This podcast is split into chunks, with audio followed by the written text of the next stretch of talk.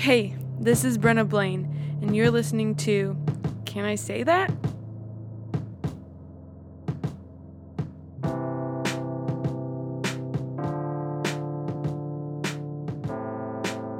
Hey everyone, this week on the show we're talking about mental health, um, and we're actually going to cover this topic in a number of episodes, but this week specifically we're talking about anxiety disorders. So I want to pause before we go any further and kind of address the question that everyone probably has at least once in their walk, um, if not many times, which is is anxiety a sin? The New Testament specifically talks about anxiety a number of times. Probably the most common would be in Philippians chapter 4, verse 6, where it says, Do not be anxious about anything, but with prayer and supplication make your requests known to him, and the peace of God will guard your hearts and your minds in Christ Jesus. Uh, which also makes me think of Romans, I believe it is chapter 5, where it says, Set your minds on the things of the Spirit. Um, and Paul actually harps on that for about eight or nine verses. And within there, there's this verse that says, The mind set on the things of the flesh is death, but the mind set on the things of the spirit is life and peace.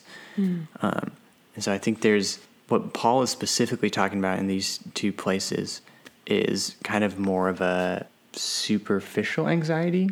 Um, it's like anxiety about things like um, making ends meet or uh, worrying about not having enough money to pay rent or maybe not getting the school we want to get into or um, a dispute with your significant other. Things that matter, and I don't think we're supposed to pretend are unimportant or that God doesn't care about those things.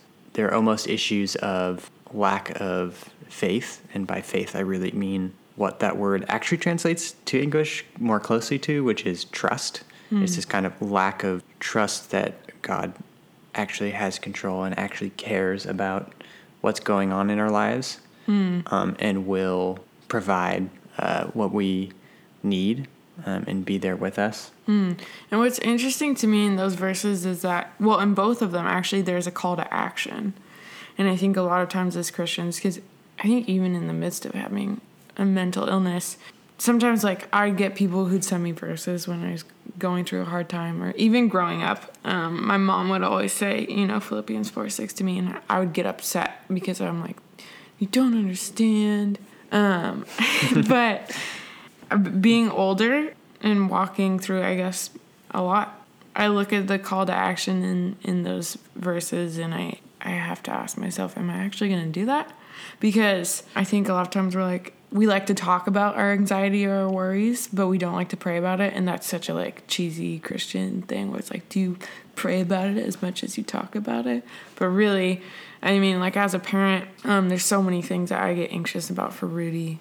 And just, you know, like, is he gonna fall and break his arm? Is he gonna bump his head really hard? Are we gonna have to take him to the hospital? And in those moments, if I apply what that call to action is in those verses, it actually looks like me sitting down and having a conversation with God and saying, I know you love Rudy more than I do.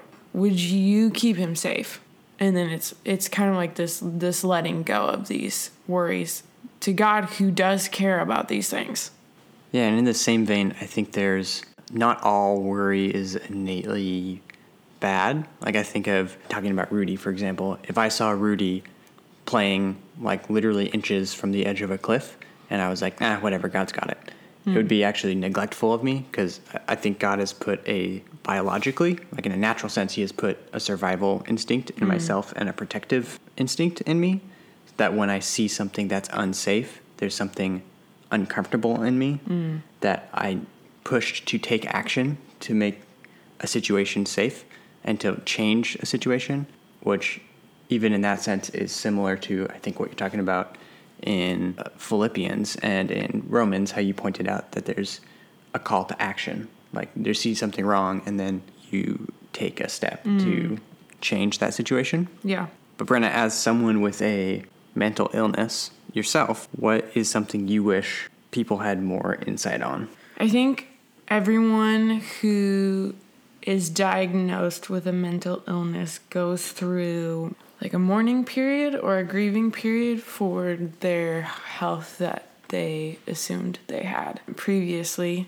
And I remember for us, I was diagnosed with bipolar disorder. Was it three months after we got married? If even. Yeah. And I, for me, I had this tremendous amount of guilt that I was not diagnosed before we got married because I wanted you to have the choice in in the knowledge in saying yes to spending your life with someone who was mentally ill. And so I think that was really really hard for me in the sense of wrestling with that alone. And so I think I think one when you find out a loved one is is being diagnosed with a mental illness, it's really important to ask them, hey, what are some worries? Um, which is funny because we're talking about worries, but what are some worries or concerns you have surrounding this and, and the people around you? And, and I think as Christians, my worry was I want to say it, it made sense, but it wasn't correct in the terms of that. When we got married, we understood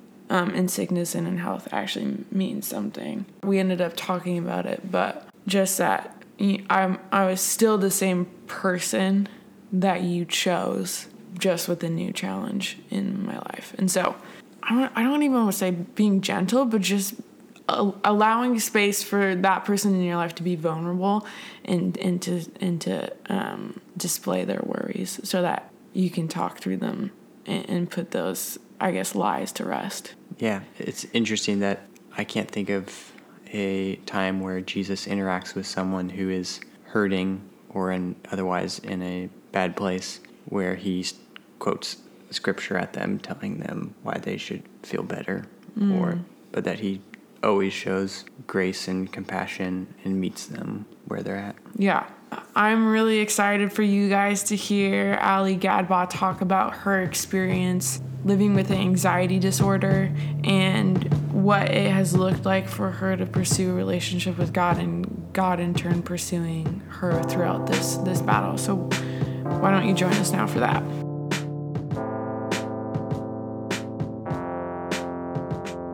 So last time we were together, I was gonna say it was at Bethel, but we were together last night. Yes. To record this podcast. Yes. And the whole thing got deleted. Thank you, Rudy. Yeah. he didn't like that version, no, so we're gonna like, do it better today. Yeah.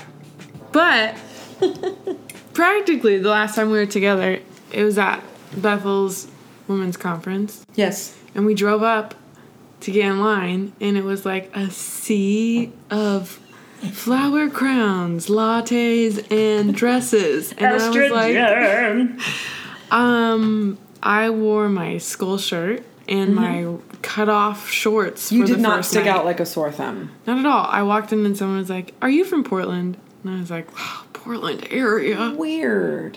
How, how, how do you think they know? could tell? Probably. He's like, "She smells bad." Keep Portland weird. I yeah. said that right when we walked in. No, I was really excited for that trip because I knew something was going to be pivotal for me. Mm-hmm. Um, we got invited, or yeah, we both got invited by Emily. I knew there was a reason we were supposed to go, mm-hmm. and I just want to make it very clear that you can have encounters with God outside of Bethel Church. That's not the um, end all be all. And I think a lot of people think of Bethel as like the mecca of, mm. you know. Or they think of it as like hell on wheels. Right, or that. And I would just encourage anyone who is skeptical about Bethel to just go and visit mm. and see what it's about and not for the experience but to actually just see what their theology is and what the people are like mm. and how they act and how they glorify the Lord with what they do cuz I don't know about you but it seemed pretty Jesus themed to me so yeah, um, I mean, I had my heresy goggles on mm-hmm. because I mean, well, yes, it's you. and uh, I not I don't even think pleasantly surprised is the right word. I was super stoked, and I think there were even some some of the speakers who were not from Bethel definitely spoke out against some things that Bethel was maybe rumored for. Right. And I loved that. Yep. That they allowed a speaker to be on their stage and still champion them and love them. Yeah. And she said, Hey, this is where we're different. Yeah. And you need to get correct theology. But guess what? We all love the Lord. Right. That's interesting. Yeah. There was never one session. I mean, truth be told, in full transparency, I haven't had good luck with. I haven't had good experiences with women's events and conferences in the past. They just historically have not held a lot of depth for me or been challenging for me. I I wasn't necessarily skeptical going down to Bethel, but I was on high alert for the sappy, feel good Yeah. women's stuff. And there was only a few times that I was just like, eh, I don't like Yeah. that. It's Yeah. Otherwise, it was um, it was pretty life changing for me. I think one of my favorite things about you is that you did not grow up in a in a Christian home, mm-hmm. and you weren't raised as a Christian. And I love seeing that because it just gives you a totally different experience and, and filter as of to how you view God. And can you just share with us a little bit about how you were raised and then how you did become a Christian and, and what that process was like for you? Yeah. So I um, am super close with my family. I was raised in a very loving family, two loving parents. Um, I'm one of four kids, and my mom would take us to Sunday school. Um, my aunt and uncle and my cousins all went to a church in Southeast Portland. We would go to Sunday school, so I had a light foundation of Jesus and God, and um, but it from the time I was little, it just seemed like a lot of rules, um, and it just seemed like you could always that God was mean, and you could always um, mess up, and you were going to go to hell. I mean, clearly as a child, I didn't have a great understanding of it, but my best friend growing up, um, her name is Laura. She and her family were pretty devout Christians. She grew up going to a church called Grace Community Church.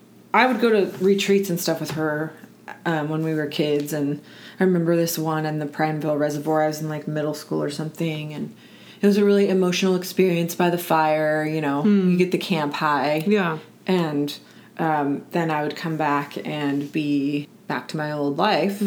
And I never really, I never really devoted my life to the Lord. I was in a, I was in a pretty uh, bad relationship for many years, uh, pretty codependent, pretty toxic, and there were times where that guy wrestled and sometimes he would talk about going to church and sometimes he would read the satanic bible. And i hmm. mean as somebody who grew up in the church he really i just i think he really wrestled.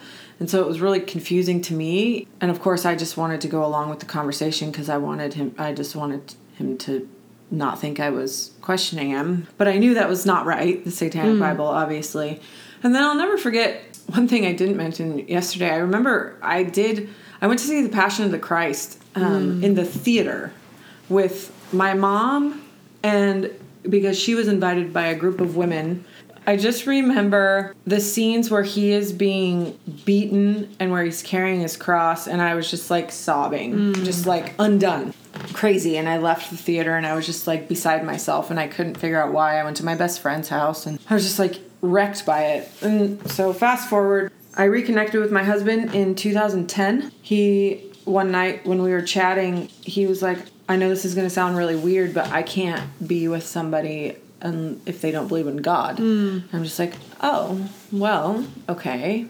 I'm kind of a rookie, but I can give it a shot. And throughout this whole time, my cousin and I had been talking about, we'd had several conversations about faith and uh, she gave me her Bible, and so David and I started going to Door of Hope.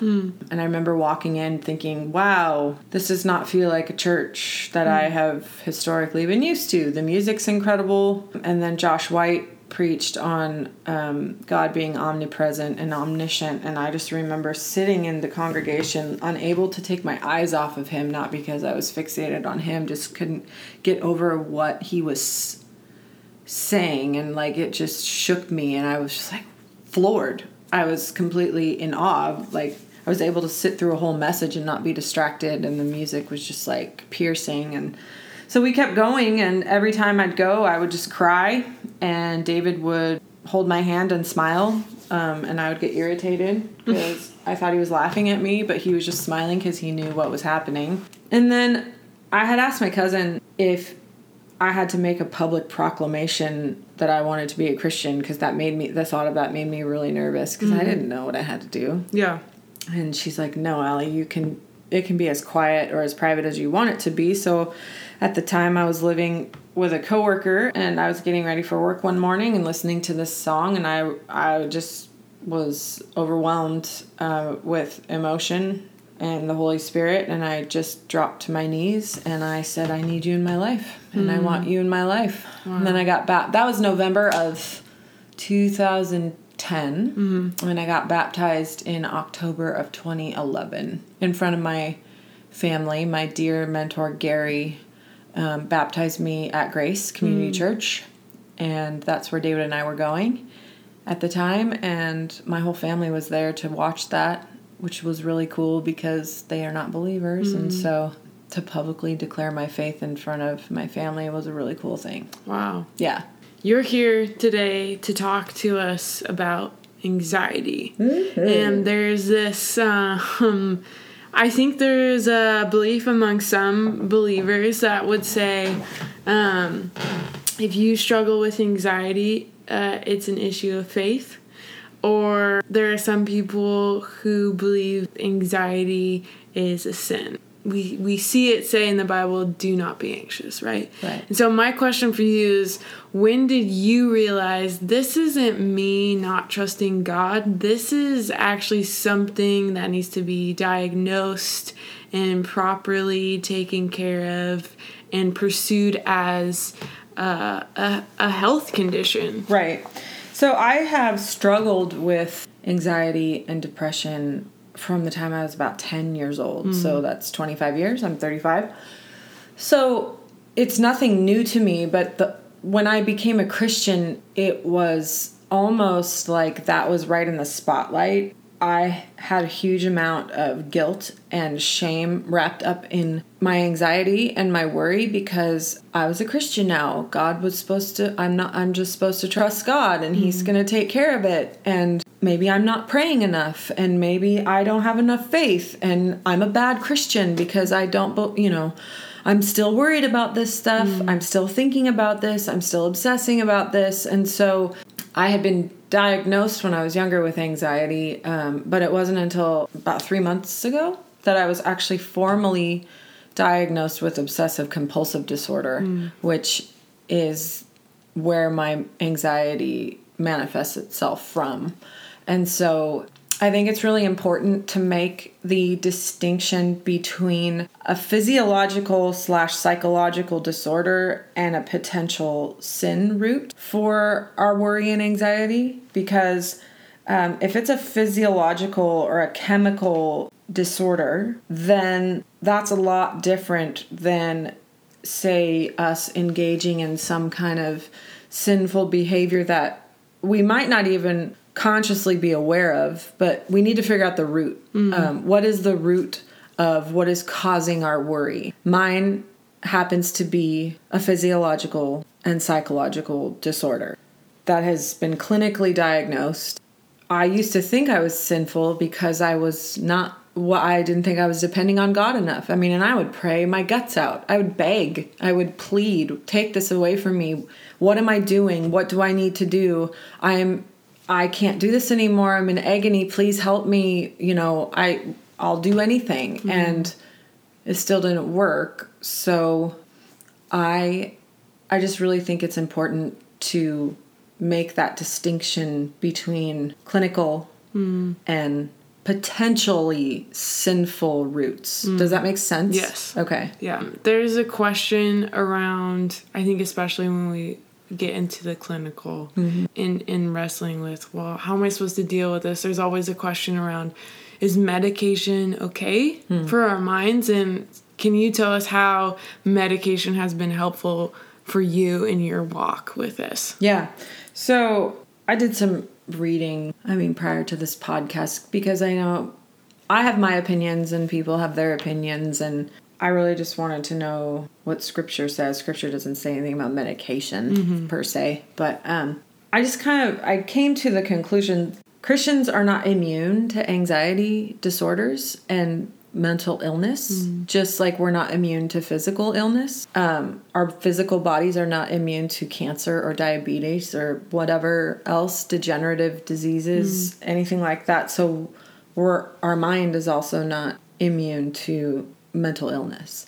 And so prescribed medication by a clinical in a clinical setting for a psychological illness is not a issue in in my opinion is not an issue of faith it has helped me immensely to be able to give me the mental capacity because because of my OCD my brain never stops so obsessive compulsive disorder are is unwanted intrusive thoughts constantly. Hmm. And then doing things quote unquote compulsions to try and stop the thoughts which actually makes just makes it worse. So it's hmm. just a vicious cycle.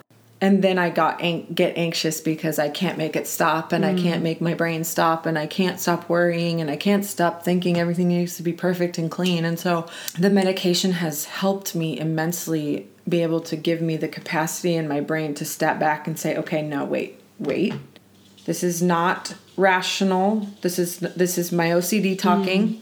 What do i need to do to to be able to function to bring my heart rate down to be bring my anxiety down to get on an even even keel and an mm. even playing field so i can function for my family and myself. Mm. Because it i've gotten to a point um, where i was not functioning so medication has helped me immensely um, be able to think on an even keel. That being said, I think that I might get in trouble by saying this, uh, but it it can it has the potential to be used as a crutch in some situations and an, and a band aid in some situations, um, particularly with the class of drugs that are used for mental illness, particularly like Ativan and um, Xanax and all that. They they have the ability to be abused because they do. It's almost like a mild sedative, and it, it truth be told, when I was at a really low point earlier this year and I was taking Ativan, I never abused it, but I I truly I was like, sometimes I can see why people become drug addicts mm. to escape mm. the mental agony. Drugs are pow- they are powerful, but they can also be used to be very helpful in situations to help us function on a day to day basis. So whether I know there's that that's a that's a mixed bag for a lot of people, but um, I don't want to be on medication for the rest of my life Yeah. because that is a band aid for my particular disorder. That's not where the root is. So it helps me function in the meantime, though. medication is um, a resource God has given us to be able to function more clearly in in the space that we're supposed to, but it is not a savior. No, not by any means. I can't stress enough the importance of medication being coupled with therapy and counseling. Um, that is probably even more important.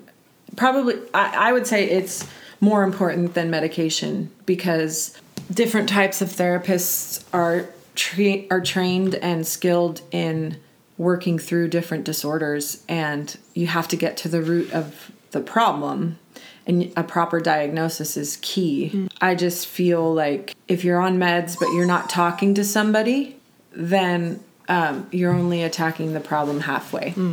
So you are uh, a mom, a wife. You have a successful career. You're very functioning in your anxiety, and you're a Christian, and you know what the Bible says, and you believe it. And yet you find yourself earlier this year thinking, "I don't think I can do this anymore. I suicide is potentially an option." Can you walk us through that? Yeah. So my OCD manifests itself as a phobia that causes me a lot of anxiety, which turns into depression because I can't stop worrying. Um, and early in January, my phobia was triggered, which consequently sent me into a, a giant shame spiral. The act itself caused me a lot of worry, but then I think it was the first time my husband had really seen me have an episode like that because typically I avoid every situation that could trigger that phobia, but I couldn't avoid it this time. I was so embarrassed and I was just like, oh my gosh, my daughter is going to grow up with a neurotic mother mm. who is hovering over her all the time and anxious all the time and I'm never going to be able to let my daughter be independent and she's going to think I'm just crazy. And my husband he's going to think I'm just a nutcase. Who did he marry? He's probably regretting his decision. I'm such a burden. I can't stop my mind. I can't do this anymore. I'm trying. I've tried everything and I just can't do it anymore hmm. and I don't want to do it anymore. They would be better off without me. Hmm. They would be better off without a anxious mother and a crazy wife. Hmm. And I never got to the point where I actually planned it out and mapped it out in my head. And I don't know if I actually wanted to f- die. I just wanted to escape. Hmm. I wanted the agony in my mind to stop. I hmm. wanted the torment in my brain to go away. And to me, medication didn't help, counseling didn't help, praying didn't help, talking to people didn't help. Nothing helped. Nothing was helping. And so I was just like, I can't do this anymore. I cannot do this anymore. And that was in January. Then in February, uh, I was going to my mom's. We lived out in the country at the time, so we were spending the night at my mom's because I had some meetings at work that I needed to go to, and I wanted to make sure I could get there. And I went over there on February 3rd, and I never went home. I had a complete uh, mental breakdown. Uh, my mom, that night, it was a Sunday, Sunday, February 3rd, and my mom said, If you don't call the doctor, I'm going to call for you. And I, uh, we, I'm wondering if we need to take you into the hospital. And so I called my women's clinic, and God's hand was just all over the situation from the very start because my midwife happened to be the one on call that night which was so comforting mm. because she was she's like a mother figure you know mm-hmm. you see her too. Yeah. and um, she just jumped into motion to try and get me connected with the right people to get mm. back onto the path of but i took a week off work because i was not functioning. Mm. I was living with my parents which some people have a hard time wrapping their brain around because what they were they're like wait did you and david separate? No no. I just i couldn't go back to my house because we were living in the country and it was so isolating for me out there. Um, it was dark. Most people would love it, but it was just so far away from everyone and everything. And I was already in this mindset. And I was just like, I can't go back there. I can't go back there. I feel trapped. I can't go back there. And it just, you know, so that left me living with my two year old daughter at my parents' house uh, for three months while my husband, while we put our property on the market that was um, really hard because he had to do all the work to prep it and he had to we had to move away from that property which was like a dream for him. So it was a huge sacrifice for david and it was just a really hard time for us as a family. And i mean yeah we're on the other side of it now but it was really um, a huge blessing because it revealed a lot of things in me and it revealed it brought to light a lot of things in our marriage that needed some work um, that we just had never addressed. And so my mental collapse was actually a huge blessing, but it hasn't been a fun year. I, um, in January, the Lord told me to get really comfortable being very uncomfortable this year, and He's been really true to His word. It's been a year of refining for sure.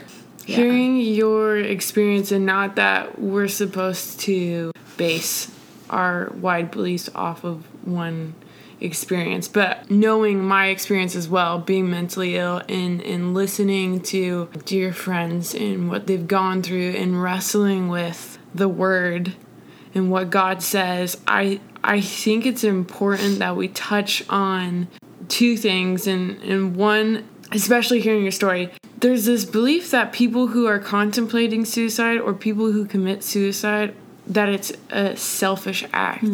And i see it as the furthest thing from that especially when you when you get in and hear the thoughts of and the utter um, hopelessness that people feel in those moments because i was in that camp um, before i hit my rock bottom this year. I was like, I would never do that to my family. I would mm. never do that to my daughter. And I was there. I was one of those people saying it's selfish. And then it was a complete 180, and I mm. was in the grave. And I'm like, I get it. Mm. There's help, and you will get better. There's help, and there's hope. I just, I remember reading this in Job, and obviously, Job is the ultimate book for people that, I mean, he lost everything. Yeah.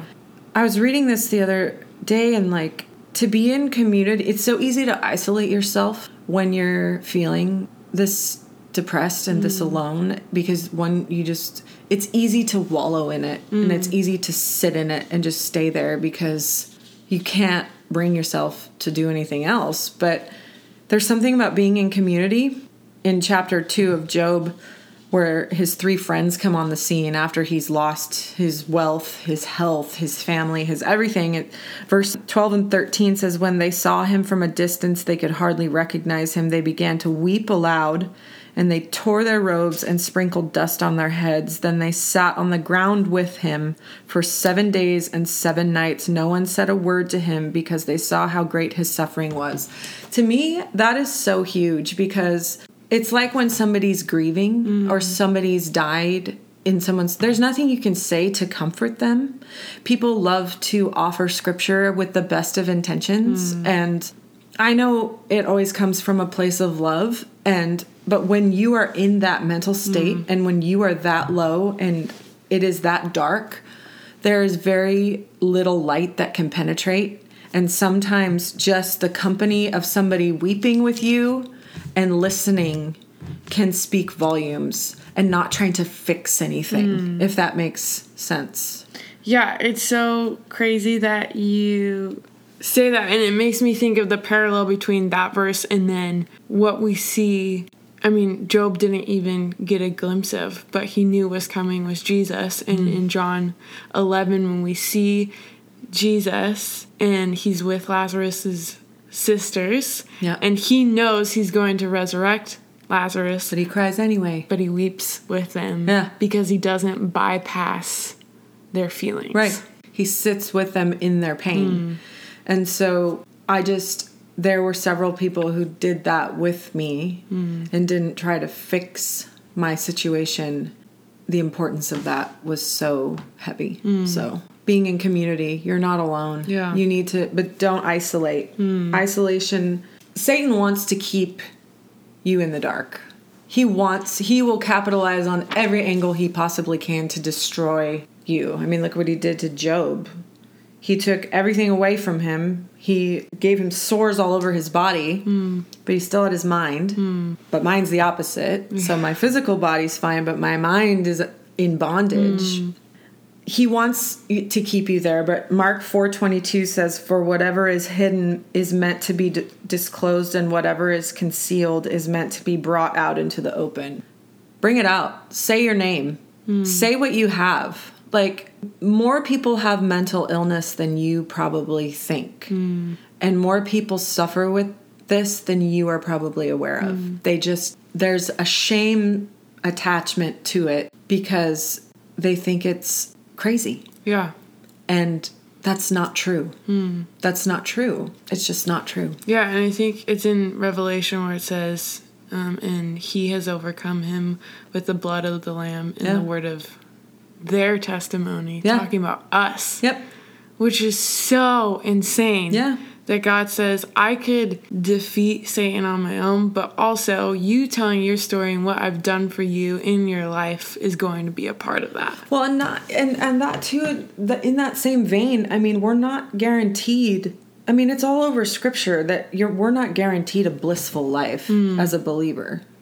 We're going to have trouble in mm. this world you will have trouble. John 16 33 but take heart. I have overcome the mm. world. Ephesians 6 13 therefore put on the full armor of god so that when the day of evil comes you may be able to stand your ground. And after you have done everything stand. You might be bloodied. You might be battered. You might be completely utterly defeated. But are you standing on your two mm. feet? Yes.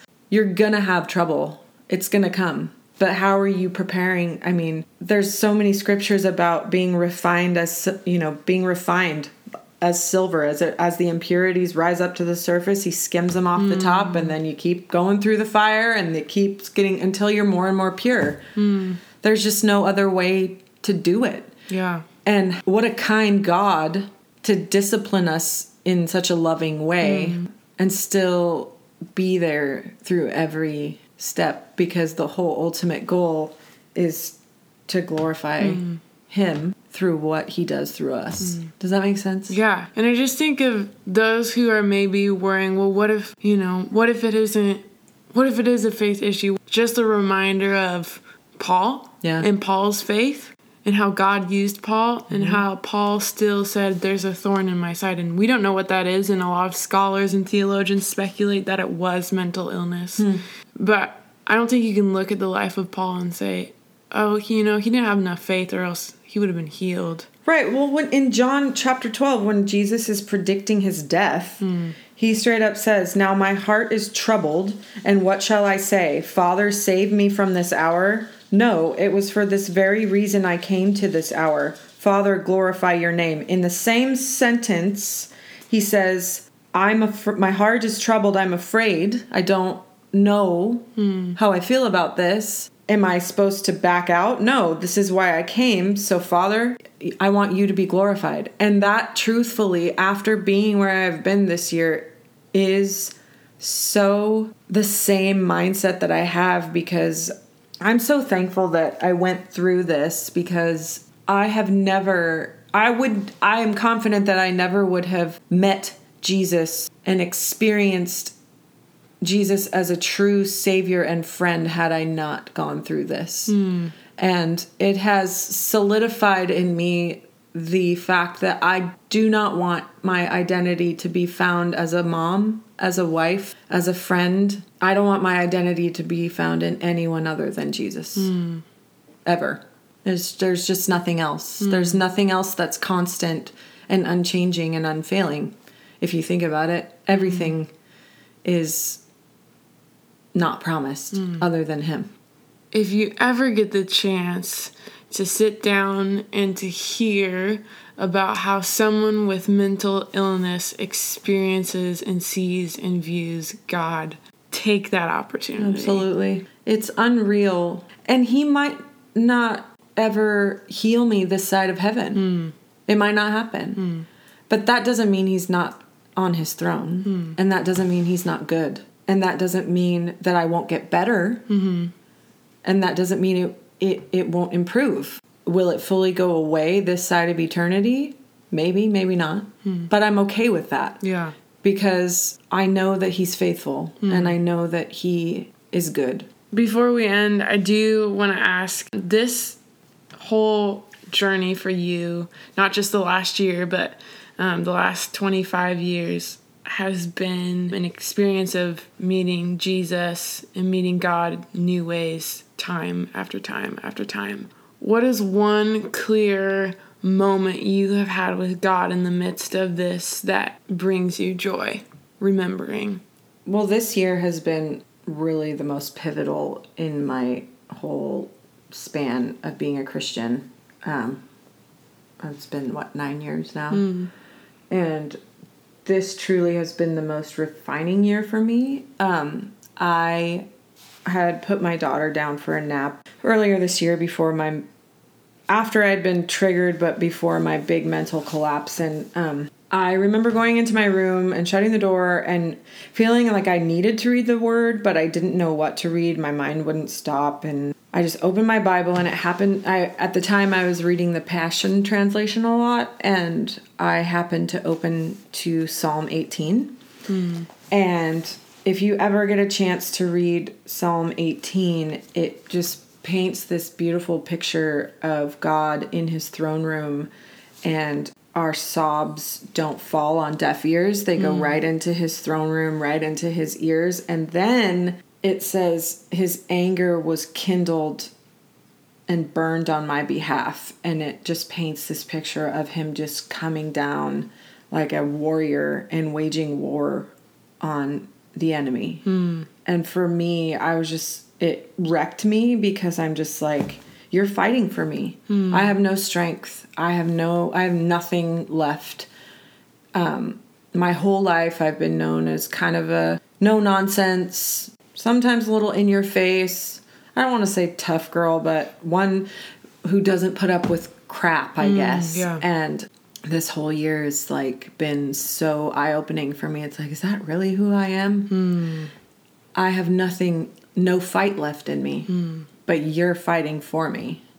And it was huge for me to know that he was essentially waging war against my my enemy, hmm. which is my mental illness, hmm. and saying, "No, we're going to fight this and I'm going to fight it with you. Hmm. It's going to be hard, and it is hard, and it will continue to be hard, but in James it says we need to be willing to be brought low humble yourself before the Lord and he will lift you up. Um, and I'm so thankful that he did. He just leveled me because there was when you're completely at rock bottom and you have no other place to go but up, you can see the mountain that you have to climb or you can see his face. Wow.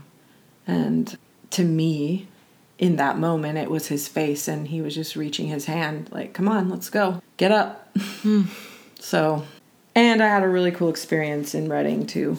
The third, the second day was really powerful for me, and it, all of the messages that they spoke about were um, freedom and breaking breaking free and breaking chains and um, a lot of people are in bondage in their mind, um, me included. And um, it was just so funny because the last message of Thursday, uh, Rebekah Lyons had been speaking on her panic attacks and her anxiety that she struggled with. And she's ra- wrapping up her message and she's like, I feel like somebody in this room needs to who struggles with anxiety needs to hear this and she opens her bible and she says psalm 18 says this and i was just lost it mm. because it was just been kind of my go-to scripture during this whole year. Mm. There's power in the word for mm. sure. Almost exactly a year before you had your mental breakdown, I had mine and was hospitalized. And uh, you had messaged a dear friend of both of ours, and she smuggled in this message written on, um, I believe it, was a napkin. I still have it, yeah, a napkin. I have it framed in my house. But I remember being released from the hospital and then you asked if I would come over so we could talk about everything that happened and and I remember you telling me to stick around because you felt that my story was going to pluck people off the edge and I can't help feel overwhelmed hearing your story here today and knowing that the beauty of technology is your story is about to go out. Hmm. And it is about to pluck people off the edge. And there are hmm. some very specific people listening to this right now that have needed to hear every word hmm. you said today. And so I just want to say thank you for showing up and being bold about your mental illness. Some people don't feel comfortable about it, hmm. and I I think we need to end that stigma, especially if we believe God is who he says he is. And so thank you for spending time with us today. yeah. Um, me and the dog. thank you for having me. Yeah. it's an honor and a pleasure. I'm happy to be here. Ain't no grave people. No shame. No grave. Reach out to someone